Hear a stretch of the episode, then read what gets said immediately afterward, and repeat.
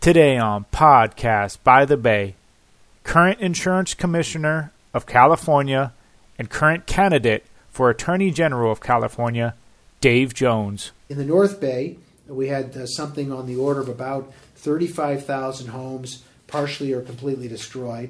Within that 35,000, there's about 6,500 that were completely destroyed.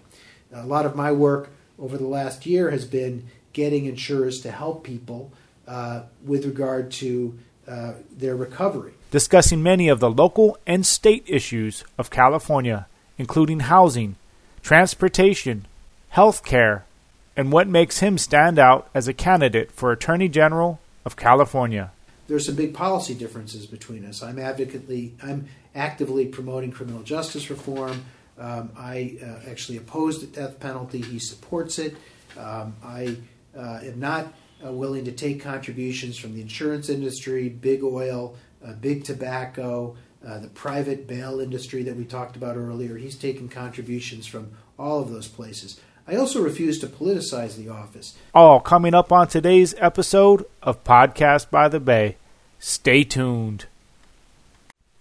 Podcast by the Bay is brought to you by Highway Soul Productions.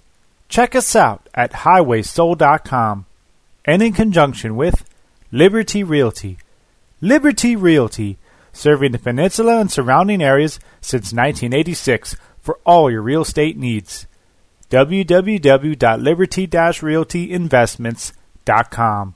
Remember to subscribe and download our podcast on iTunes, Stitcher, or wherever you get your podcast. You can contact Podcast by the Bay by their email at podcastbythebay at gmail.com. And now, another podcast by the Bay.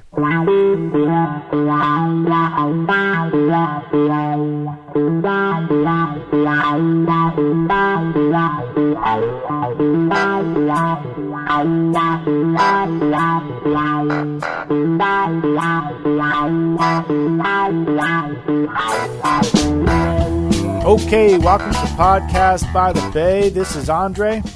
And this is Patrick. And welcome to another rendition of Podcast by the Bay. We're excited to have you with us today. Thank you for downloading this episode, and thank you for spreading the word to all your friends and telling everybody about Podcast by the Bay. We definitely appreciate that. And so today we're going to continue our election coverage. And today we actually have a very special guest. And this is our current insurance commissioner here in California, who's also running for Attorney General of California, and that's going to be Dave Jones. And so, Patrick, you got to meet Dave Jones. You got to hear and speak with him and talk about the issues. So, can you tell the listeners about Dave Jones and really what he's about for Attorney General coming up? Okay, um, I had an opportunity last Friday to interview Dave Jones in San Francisco um, at a nice old fashioned hotel. And um, Dave is currently the insurance commissioner for the state of California. Um, and he has actually prosecuted over 5,000 people um, for fraud and insurance related crimes. He's a graduate of um, Harvard Law School and Kennedy School of Government. His wife is Kim Flores. They live in Sacramento. Uh, he started running for election the time he was in uh, high school, where he was student body president. He is from the state of Illinois. Um, I did spend some time interviewing him. Uh, Jones currently regulates the largest insurance market in the United States, which insurers collect some 289 billion in premiums a year. He has saved, saved consumers over three billion in premiums by regulating insurance rates and issued important consumer protection um, things to protect people. He's in favor of single payer insurance. Uh, Jones has been the leader in the Affordable Care Act, which insulates five more, five million more Californians to have the ability to have health insurance. Um, Jones uh, is married and has two two uh, children. Um, I think when you hear the interview, he's very frank about uh, talking about the issues that are affecting. He is running for attorney general. That's the top cop for the state. Um, he's concerned about the uh, prison reform. He's concerned about the homeless people. He's concerned about health care. He's concerned about housing and transportation. They're all intertwined. Um, again, I had a wonderful opportunity to interview him in San Francisco on, on Post, on Post Street, And uh, without further ado, I think you should listen to the uh, Dave Jones. Um, I think he brings a wide variety of experience. Um, he was a- actually born um, just a little uh, little bit after JFK was uh, John Fitzgerald Kennedy was assassinated. So he still has that passion of giving back. Um, he was very candid. Uh, he gave me 52 minutes of his time, and I'm sure the listeners are going to en- are going to enjoy it. Uh, Andre, here's a highlight we should really pick up. He also represented low income families, and individuals as a legal aid lawyer um, for the Department of Justice, and he served under a special to former United States Attorney General Janet Reno. Um, he's been on city council. Uh, he's been on state assembly.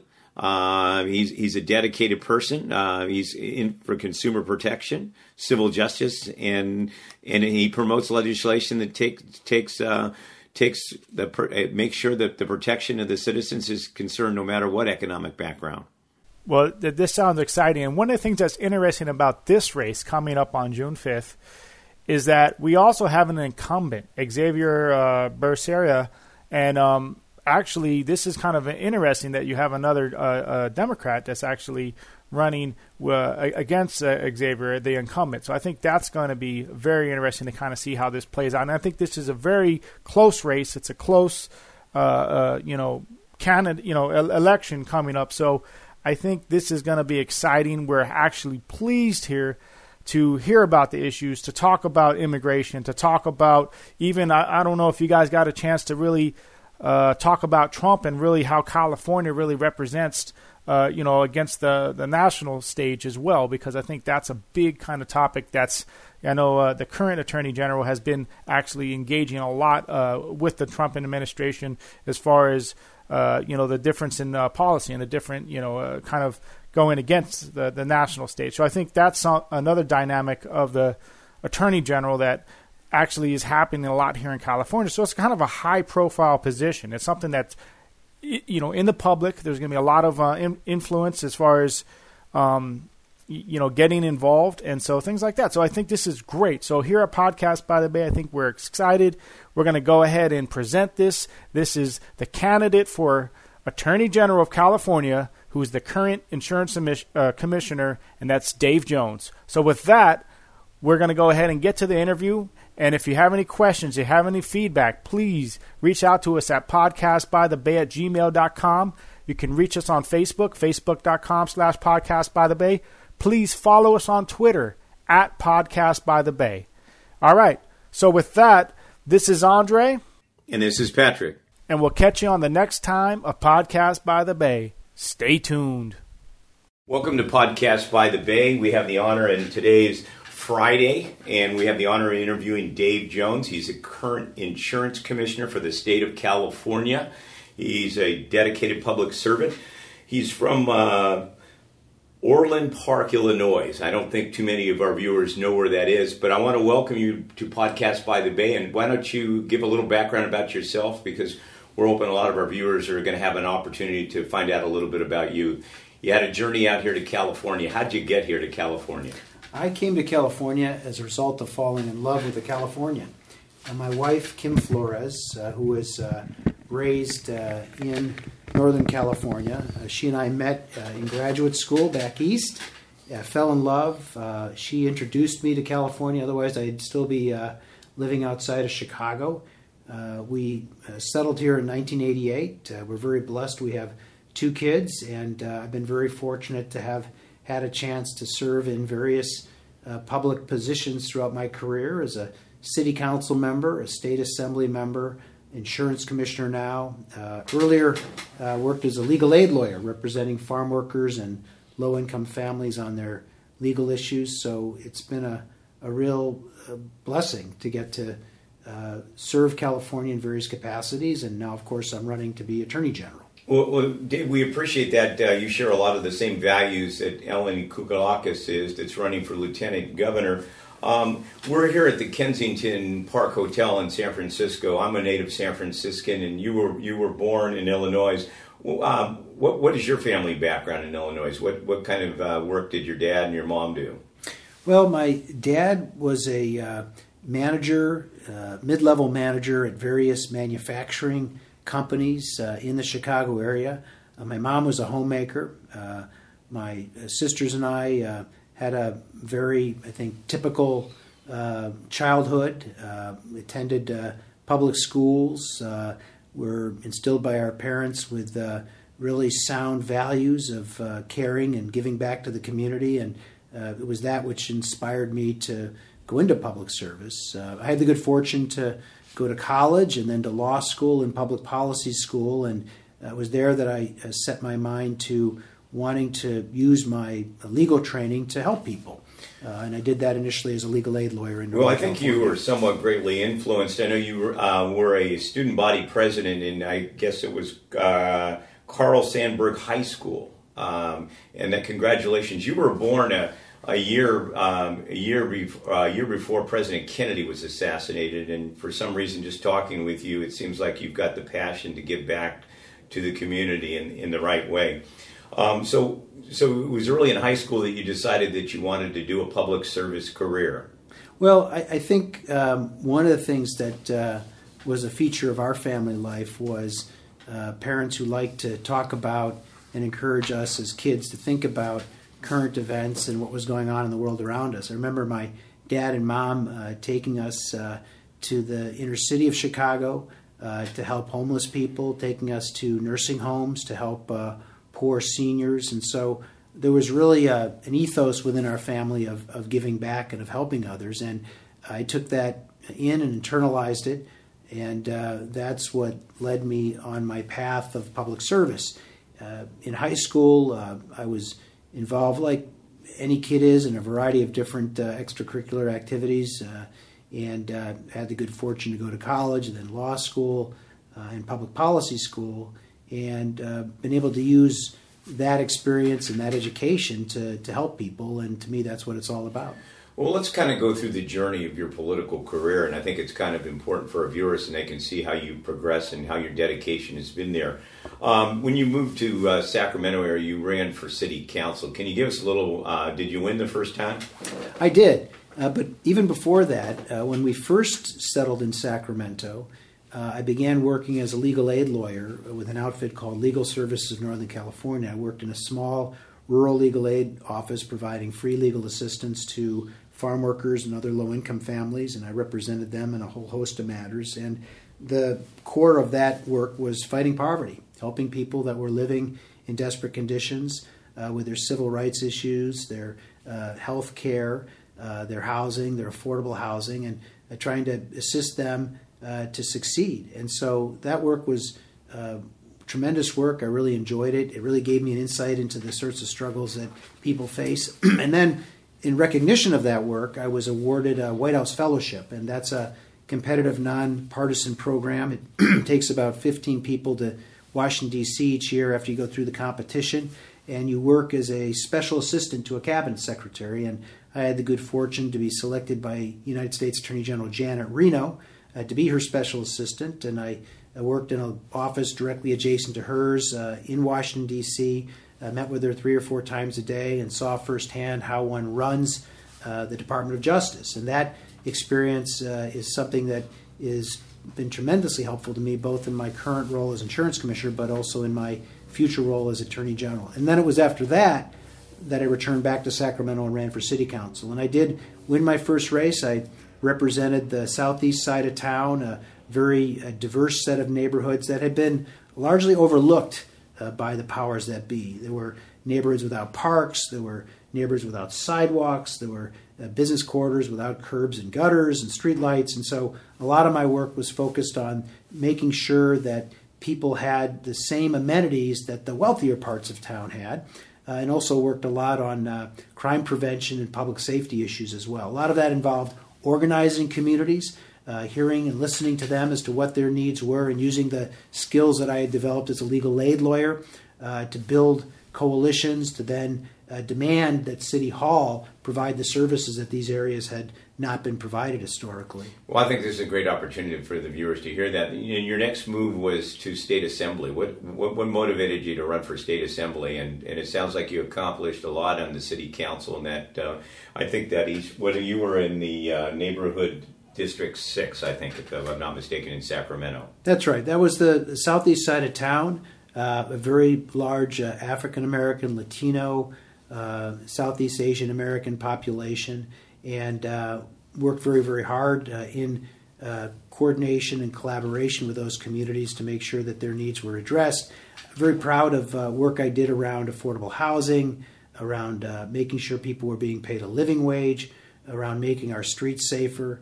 Uh, built uh, coalitions uh, that were largely focused on crime prevention and making these neighborhoods safer. And so, having done that, Uh, then an opportunity presented itself to run for state assembly. And my thought there was to take the experience I'd had as a legal aid lawyer, the experience I'd had working as a senior official in the Federal Department of Justice with Jan Reno and my experience as city council member, and bring that to state government. And so I did have an opportunity then to be elected to the state assembly. I served there for six years. I chaired the Judiciary Committee and the Health Committee. I did a lot of work on the civil justice system and on laying the groundwork for health care reform, and uh, really enjoyed uh, that service as well.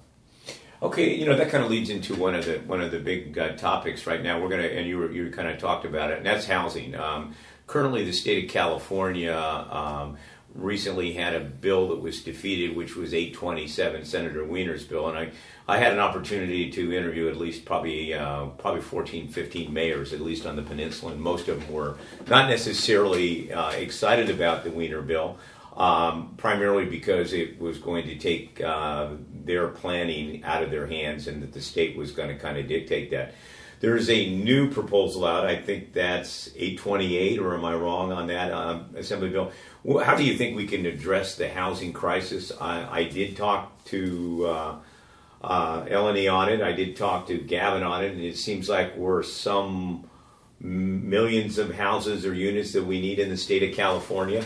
Um, and when we make that distinction, the distinction shouldn't be necessarily low cost housing, but for the word affordable housing. So, how do you think we can address that problem in a more equitable way in the state? So, we have a shortage of, of housing at all uh, income levels, uh, but it's most acute with regard to uh, housing affordable to working people uh, and lower income families. that's where the greatest shortage is. But we need more at all levels, and particularly more housing affordable to lower income families and individuals.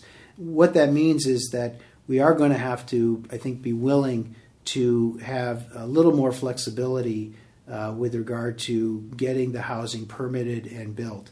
Uh, certainly, there are uh, important uh, interests uh, at the local level. You've got cities and counties and the neighborhoods and communities that they represent who want to make sure that this is done in the right way.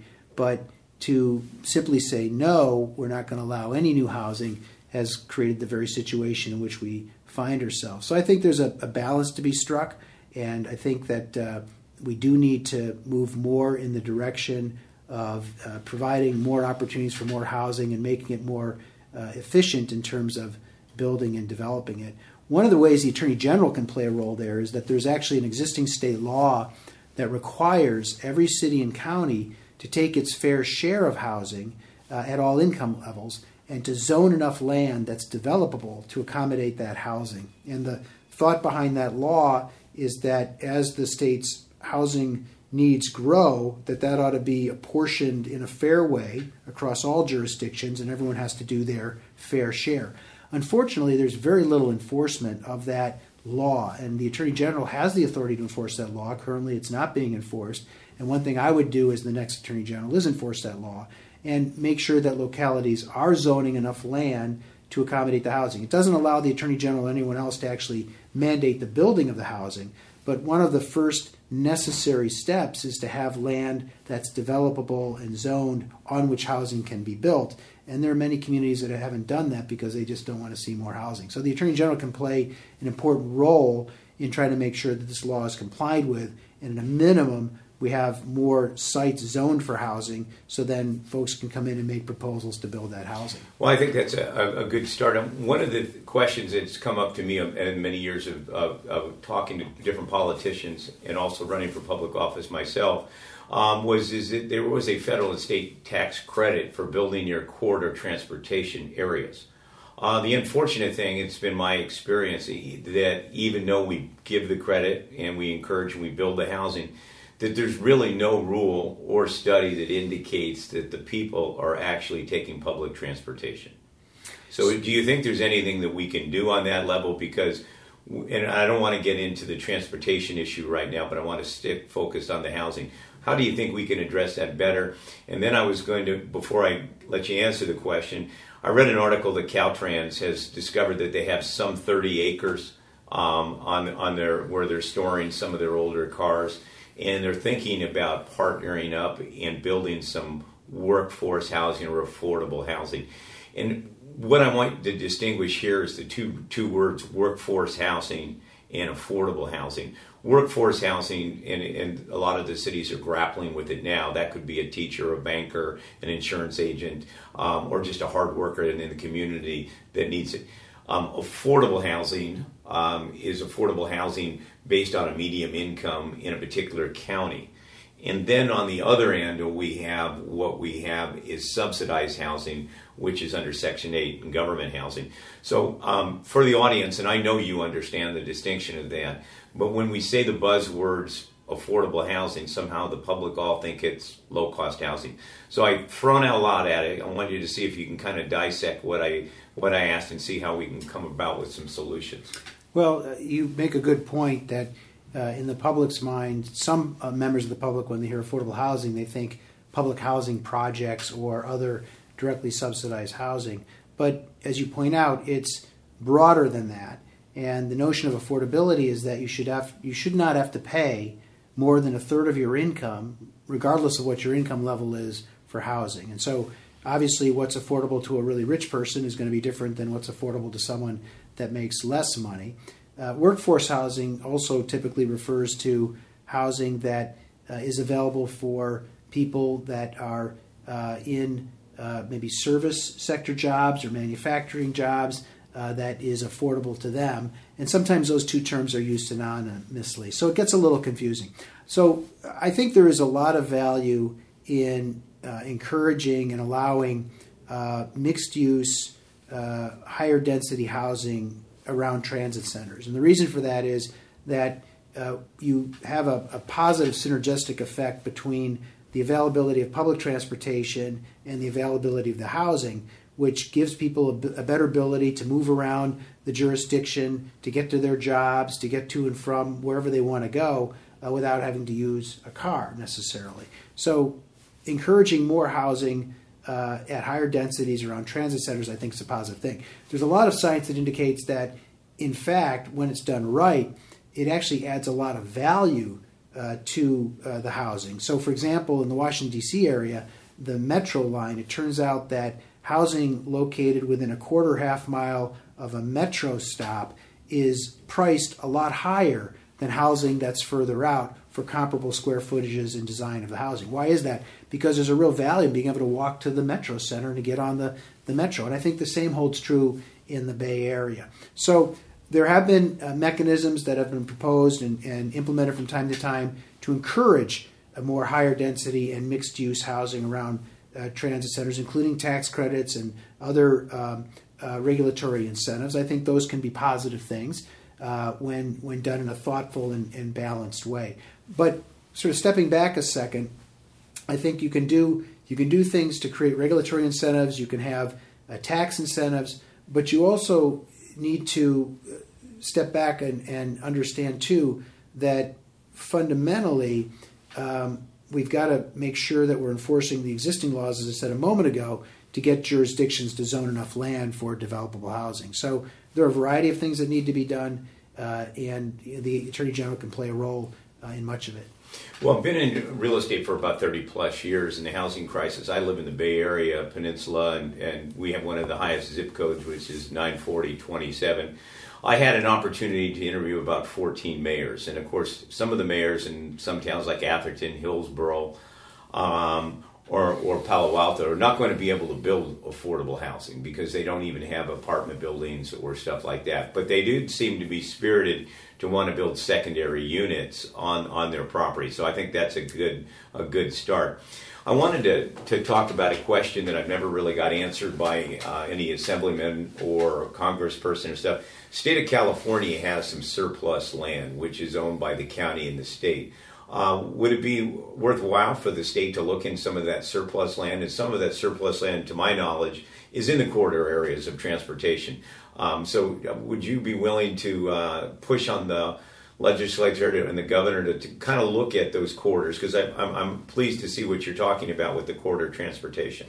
There's no question that uh, we ought to be looking at uh, all available uh, opportunities to provide more housing, and to the extent that the public sector owns land that's underutilized, that's not being used currently to to accomplish some uh, necessary public service.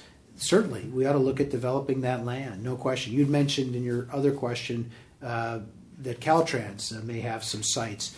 Absolutely, and I think unfortunately, what happens sometimes in governments is that uh, each government agency is its own little fief uh, and they're thinking only about the thing that they do, uh, that they're uh, chartered to do, say in the case of Caltrans uh, transportation, uh, but they're not thinking about the opportunities associated with some underutilized land. So I do think there'd be a lot of value in the governor and the legislature looking at what could be done to get these state agencies to take a look at surplus land and make it available for housing.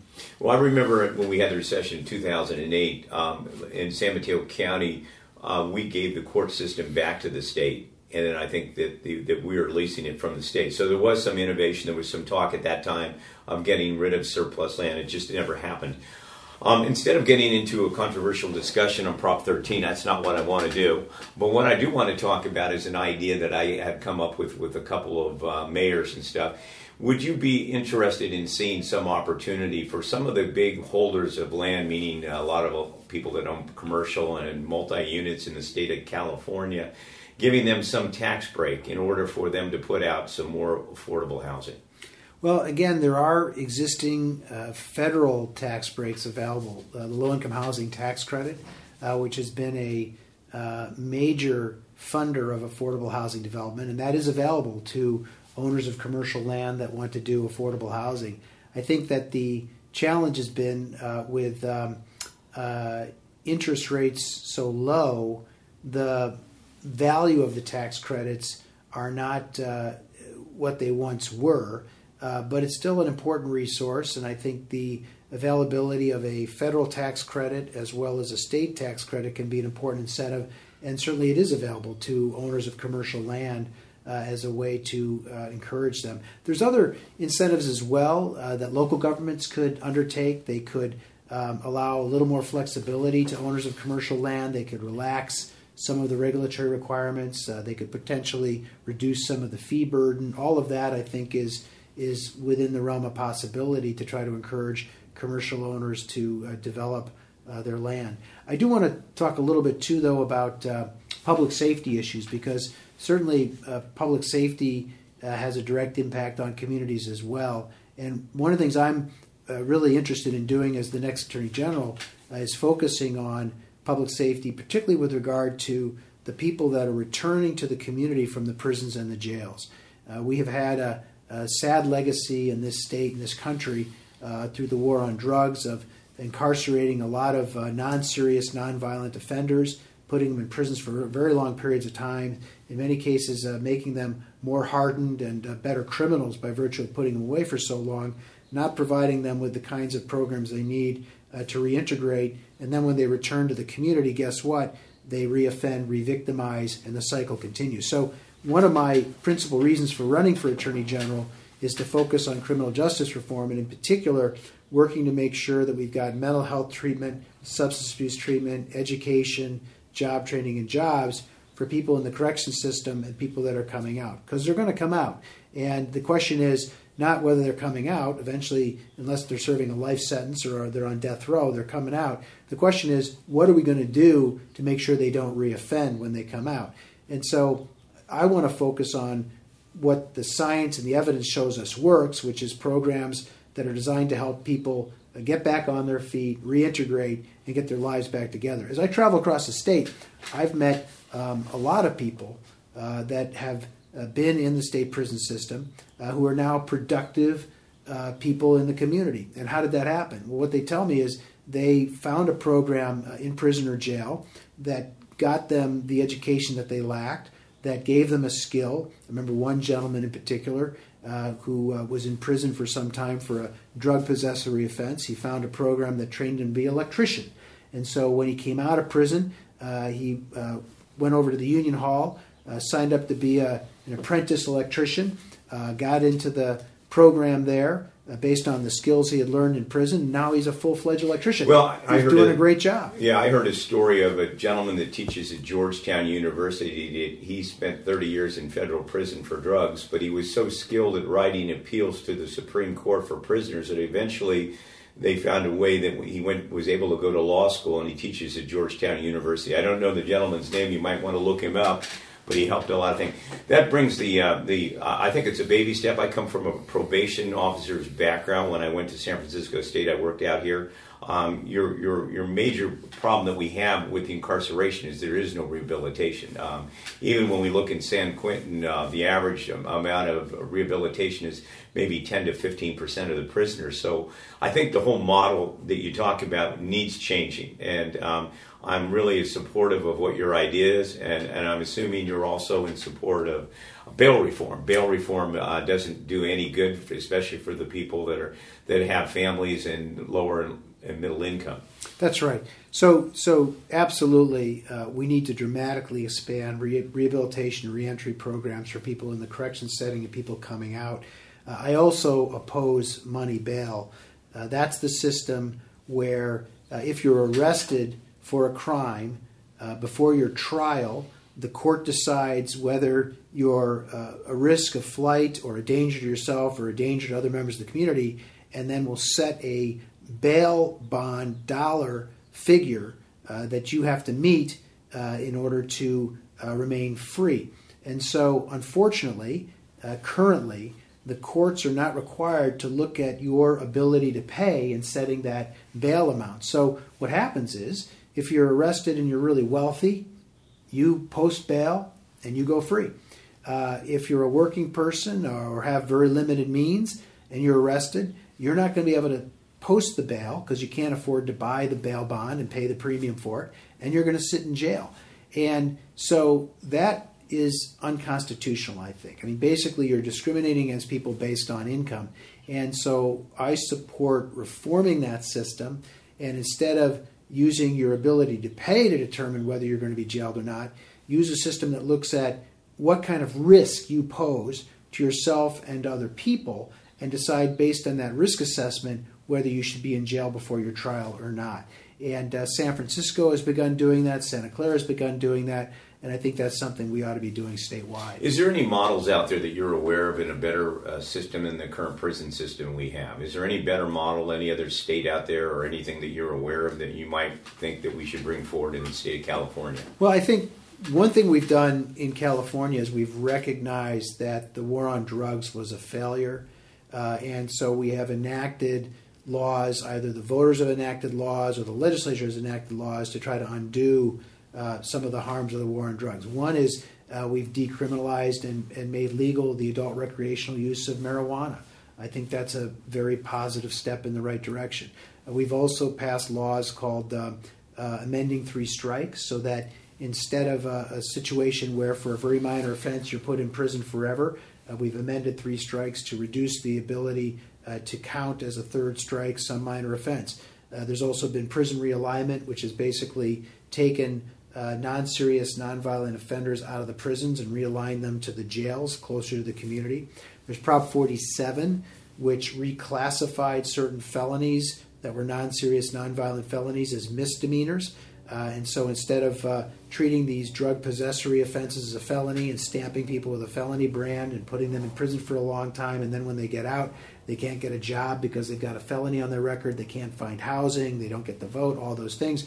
Prop 47 was enacted by the voters to allow those people that were guilty of non-serious, non-violent crimes to have their felony reclassified as a misdemeanor, so then they'd have a better likelihood of success when they get out. And then Prop 57 undid all of the what were called determinate sentencing laws that were enacted in the 70s that were increasingly ratcheted up that took away from judges and took away from parole boards the ability to recognize that after people have been incarcerated, uh, if you uh, can uh, provide them with programs, some of them are able to change their behavior, uh, and you want to recognize that and uh, give them some incentive for doing that. Well, with these determinate sentences, uh, you could uh, be imprisoned for a non-serious, non-violent crime, take advantage of a substance abuse program, a mental health program, a job training program, if you could find one, uh, turn your life around, but you got no incentive to do those things uh, reflected in your sentence. So Prop 57 was enacted by the voters to give judges and parole boards the ability to look at those prisoners that have turned their lives around and say, okay, hey, we're going to uh, recognize that uh, and recognize that with regard to their sentence. So those are all important things that California has done. I think we ought to get out of private prisons. Uh, I don't think we ought to be using private prisons in California. Uh, I think the incentives there are all wrong. There are some uh, important areas of reform around what's called restorative justice. This is a whole sort of body of work that involves, uh, as an alternative to incarceration, um, close monitoring of people that are guilty of non serious, non violent crimes uh, requiring them to provide some restitution to their victims, uh, requiring them to do community service, community work, and looking at some of these alternatives. So I think these are all out there. I, I want to focus on this as Attorney General because I think it's hugely important. Uh, as a result of these laws that, that have been passed that I just described a moment ago, uh, more people are coming back to the community. And if we don't support them and help them be successful, they re, will reoffend. To me, it's, it's fundamentally a public safety issue. It's all about trying to reduce recidivism and reoffending and revictimization. It's not about coddling people that are coming out of prison or jail. It's about helping them be successful so they don't do bad things to us again and so that the cycle doesn't continue. So I think it's in all of our interest to do these things. Well, this dovetails into another major issue across the country, what we've seen with gun violence and, um, and mass killings in schools and with uh, assault rifles and uh, automatic weapons it, it, appears that we have a mental illness problem in this country that we're not addressing. Um, how do you think in the state of California? I'm a teacher part time once in a while, and and I don't think we're uh, bringing mental health into the schools. Um, is, is is there some kind of uh, pioneering thing that you think we should do? Bring mental health uh, back into schools for maybe some of those kids that might be on the fringe? Well, let me, let me start first with the whole issue of gun violence, and let me say that the science is very clear that those states that have adopted sensible gun control laws have a lower incidence of gun violence per capita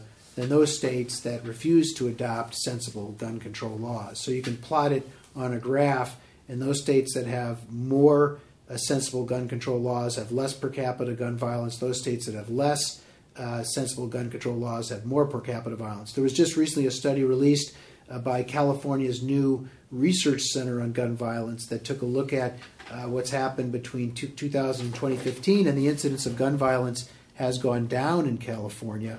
Um, so that's a very positive thing. So I support uh, common sense gun control measures in California. One challenge we have, though, is that we're not an island to ourselves, and there are states around us that don't have common sense gun control laws, and people can easily go there and get guns. Uh, there's also the issue of what are called private sales of guns or gun shows where for the, for, much... for, the audience why don't you kind of explain what common sense gun gun rules are so that they have a little bit better understanding? Well I, I, think it's it's things that we've done here in california which require a full background check which require a waiting period before you can get a gun uh, which require uh, uh, a, a, period of, of uh, a limitation on the amount of ammunition you can buy that limit the types of weapons that you can buy. All of these things i think are very are very important. But we also need to enforce these laws too, and this is where our current Attorney General is falling down on the job. There is actually a body of law that prohibits certain people from having guns. If you're the victim of a serious uh, felony or misdemeanor, a court can decide you should no longer have a gun. If you're subject to a domestic violence restraining order, uh, the court can decide you should no longer have a gun. If you've been adjudicated so mentally ill that you're a danger to yourself and others, a court can decide you should not have a gun.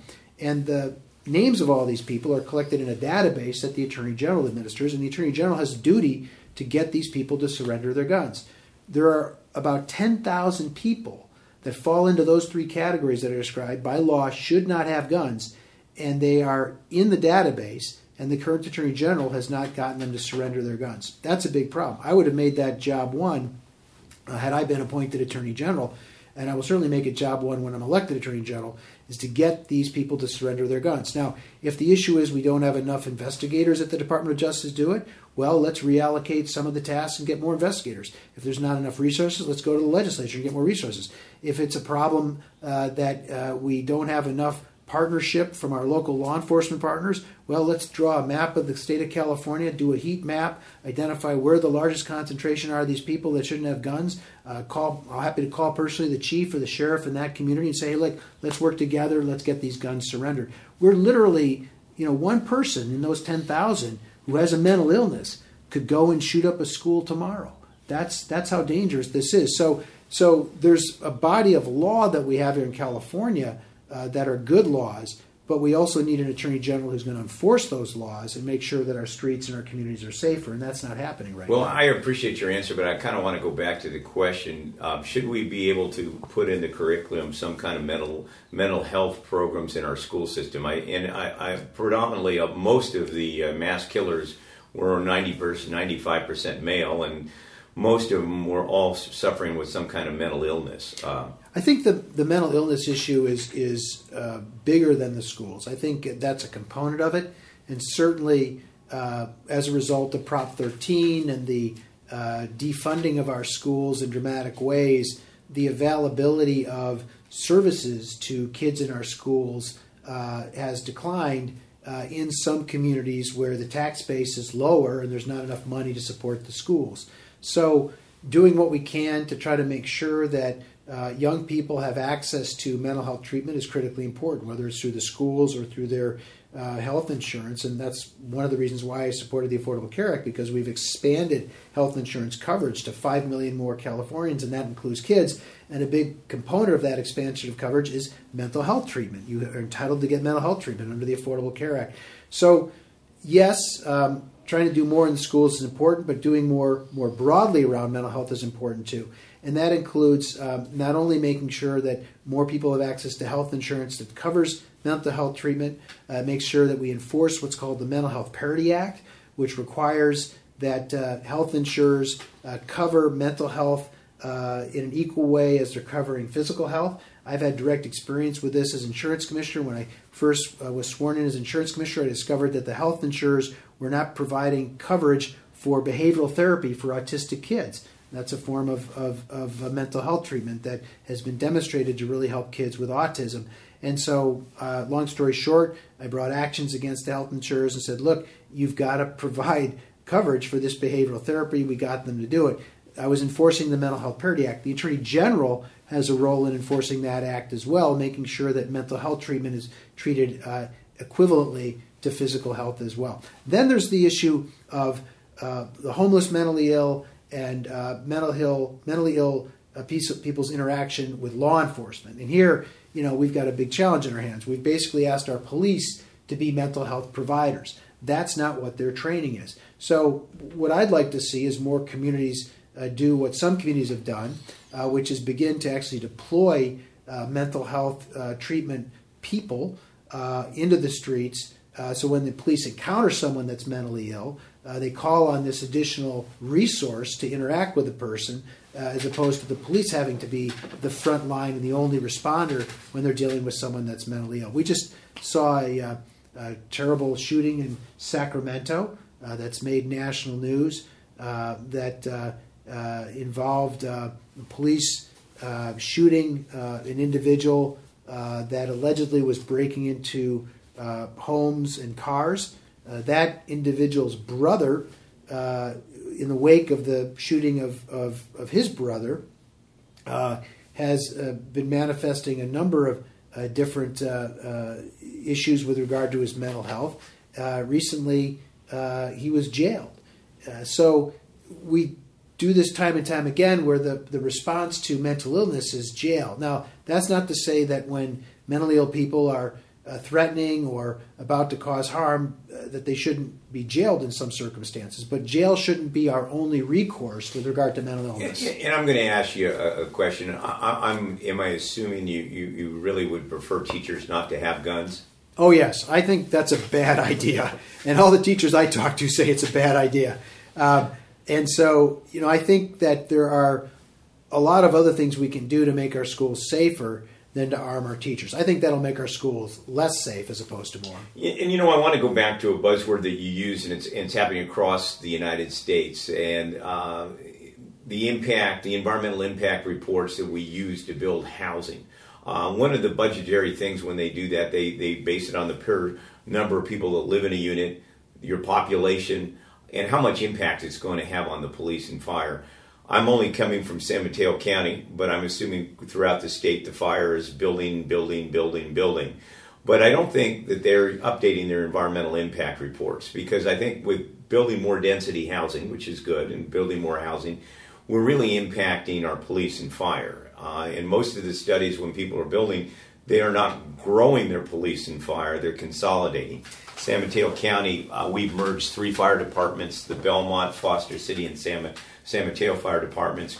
We merged our sheriff's department, which all seem to be uh, a more bargaining thing. But I'm concerned about those environmental impact reports that cities are using across the state that are impacting not only our streets, but the safety for the people, for the police and fire, because the infrastructure that we have is some 40 or 50 years old. So, there is no law in California currently, unfortunately, that requires a city or county to certify before it approves a new subdivision that it has adequate local fire protection.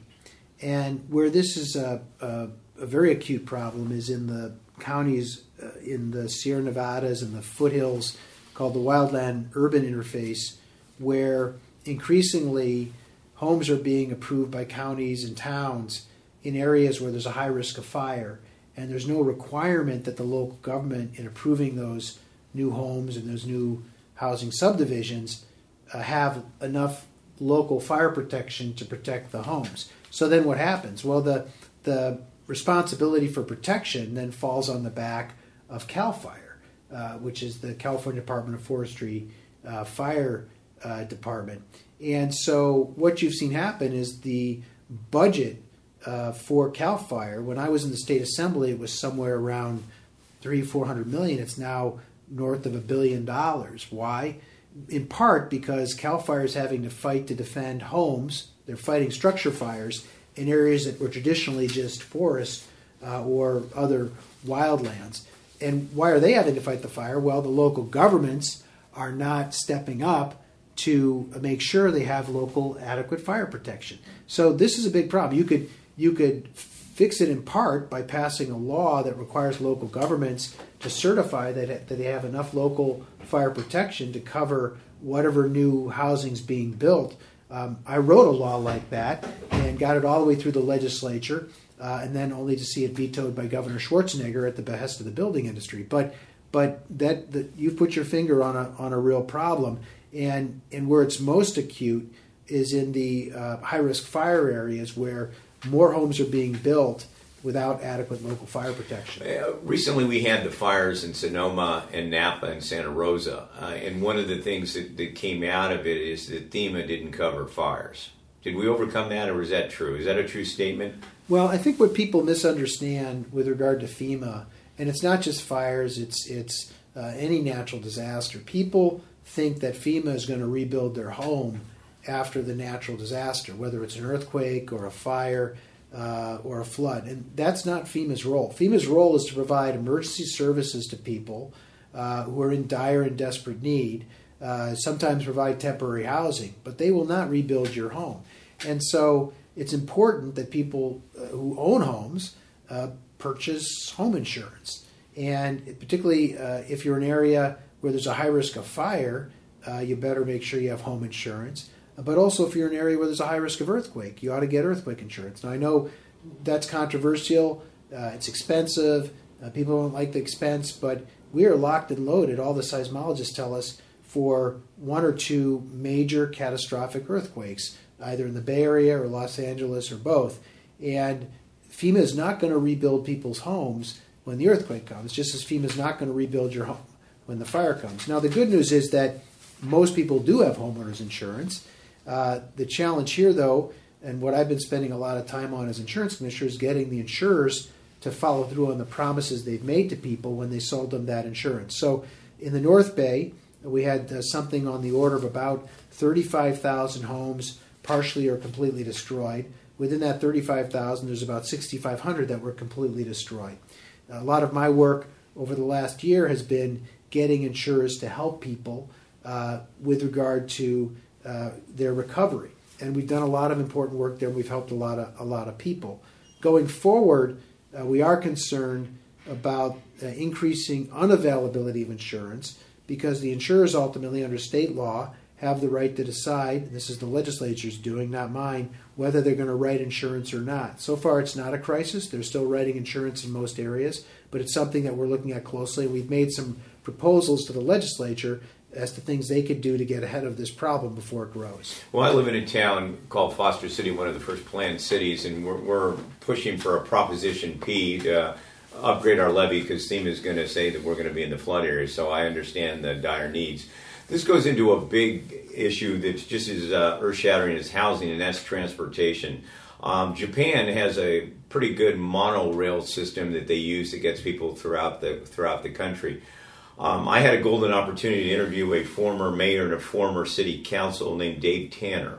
I'm going to have his episode up on my podcast by the Bay. But he has a, a suggestion, and he has a suggestion of connecting a 380 monorail um, near the Tanforan Shopping Center, which would basically take the monorail from those positions into Stockton, Tracy, um, and Fresno in a, in a matter of 18, 20 minutes. As you know, the Bay Area housing, is to get a small house, you're starting at a million dollars. Um, as a real estate broker for over 30 years, a million dollars doesn't get you much. How are we going to get the people off the roads? Um, it, it appears and I'm going to dissect it only with San Mateo County, and you know the state better than I do. San Mateo County, we all have BART, we all have Caltrain, we all have the train, we have buses. But what we found out when we dissect it, they work all independently of each other. They're all fighting for that same federal and state tax dollar and ridership. I know a few years back, Samtrans had a problem with um, overbooking, saying there was so many rides in order to get some funding. Do you think collectively we need to see a better regional transit district where we collectively work together in a partnership? Well, I, I do think there's a lot of value in uh, regional approaches to problem solving and trying to make sure that uh, independently run transportation systems connect with one another. And so the more that we can do that to collaborate, to cooperate, uh, to coordinate uh, between localities, I think the better off we are. And I think the Bay Area does a lot of that already. There's always room for improvement.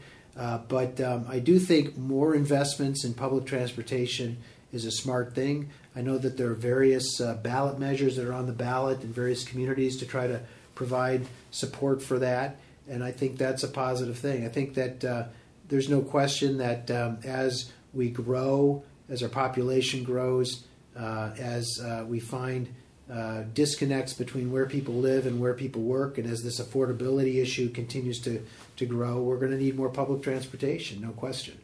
Well, we're, we're fortunate in the Bay Area to have your Apple, your Google, and your Facebook, and we're trying to develop, and we're in the process of developing partnerships.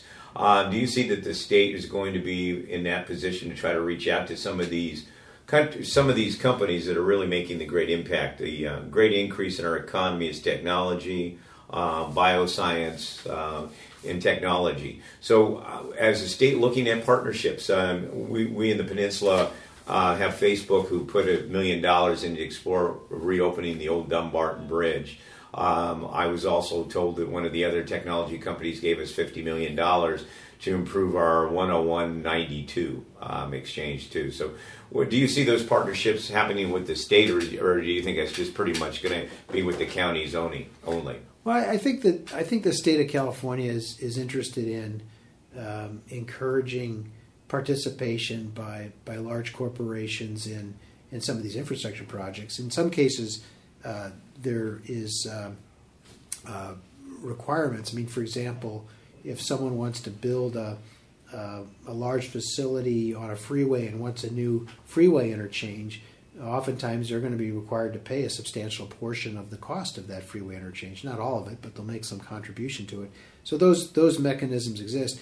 But the but the state also has a regulatory role, and so we have to be careful uh, about um, going too far in the direction of losing sight of that role. I mean, there's a, a little bit of attention, and, and, importantly so. I mean, for example, um, all the reports with regard to Facebook and its failure to maintain the privacy of its uh, users. Uh, you know, if I were Attorney General, um, I wouldn't have just sent a letter to Facebook like the current Attorney General is. I would have opened an investigation of Facebook, uh, just as New York uh, and Massachusetts Attorney Generals have. So, you know, partnerships are good, but those partnerships should not uh, impede us with regard to our uh, legitimate oversight and enforcement responsibilities. And that's a big issue in this in this attorney general's race. If you look at who's supporting my uh, Democratic opponent, Mr. Becerra, uh, he's uh, taken money from the insurance industry. Um, this is the same insurance industry that has fought health care reform. I'm not going to take contributions from them, but he is.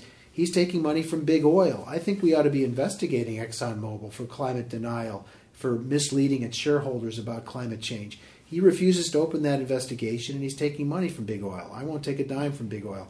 He's taking money from big tobacco, uh, the uh, institution that has contributed to so much in the way of uh, poor health. In fact, the Attorney General's office has a unit that's responsible for overseeing all of the uh, settlement agreements and consent decrees with the big tobacco, which were uh, achieved uh, decades ago to hold them accountable for all the ill effects of big tobacco. It's a conflict of interest for him to be taking money for them, and he is. So this is an example where, you know, I think the attorney general uh, ought to be very mindful that there are certain special interests over which the attorney general's office has oversight or responsibility and ought not to be taking money from them. And this goes to your question about partnerships. Partnerships are fine, but the role of attorney general is to be independent to be a law enforcement agency, and you ought not to be taking money from certain corporate interests that you have oversight of. Why don't we? This dovetails into the uh, SB 562. Are you in favor of a single payer insurance? I am. I'm in favor of it. Uh, it's also called Medicare for All.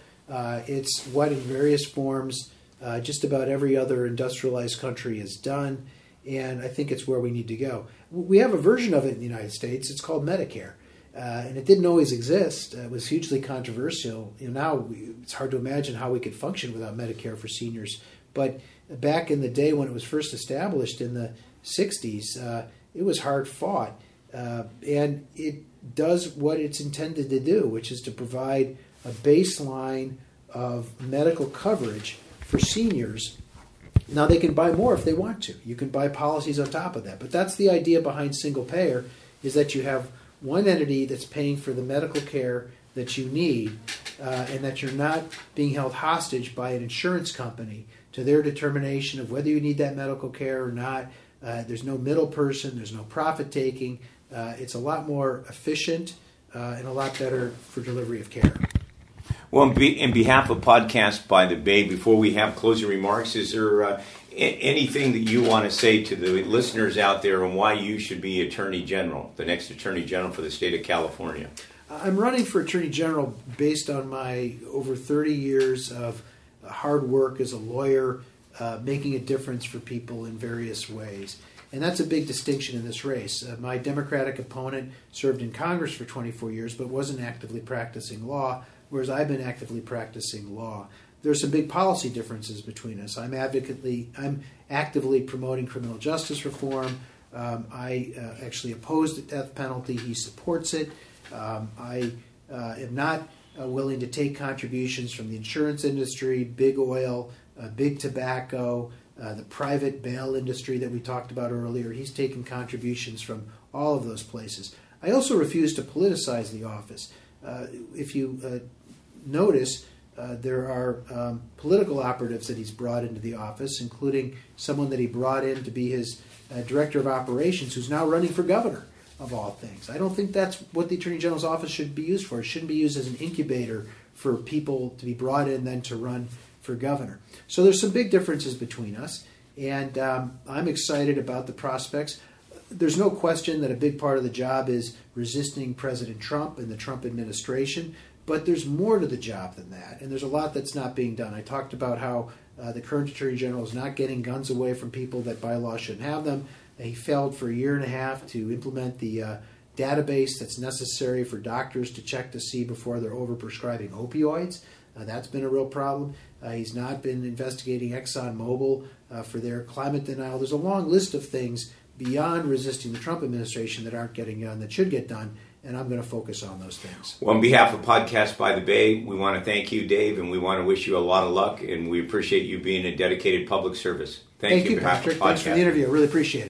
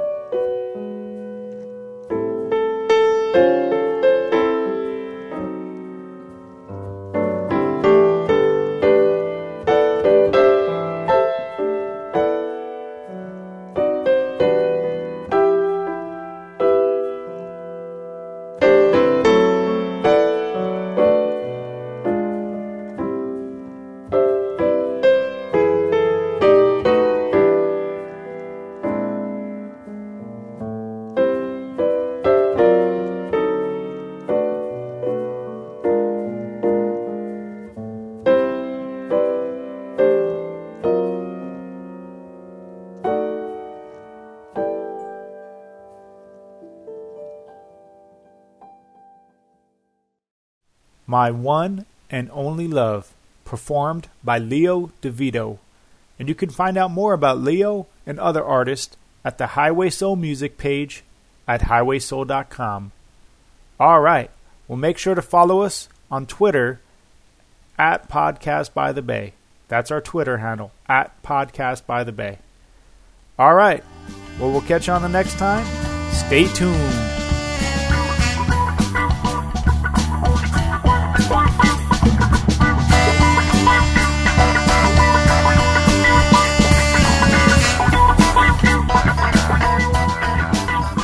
Thank you for listening to this episode of Podcast by the Bay.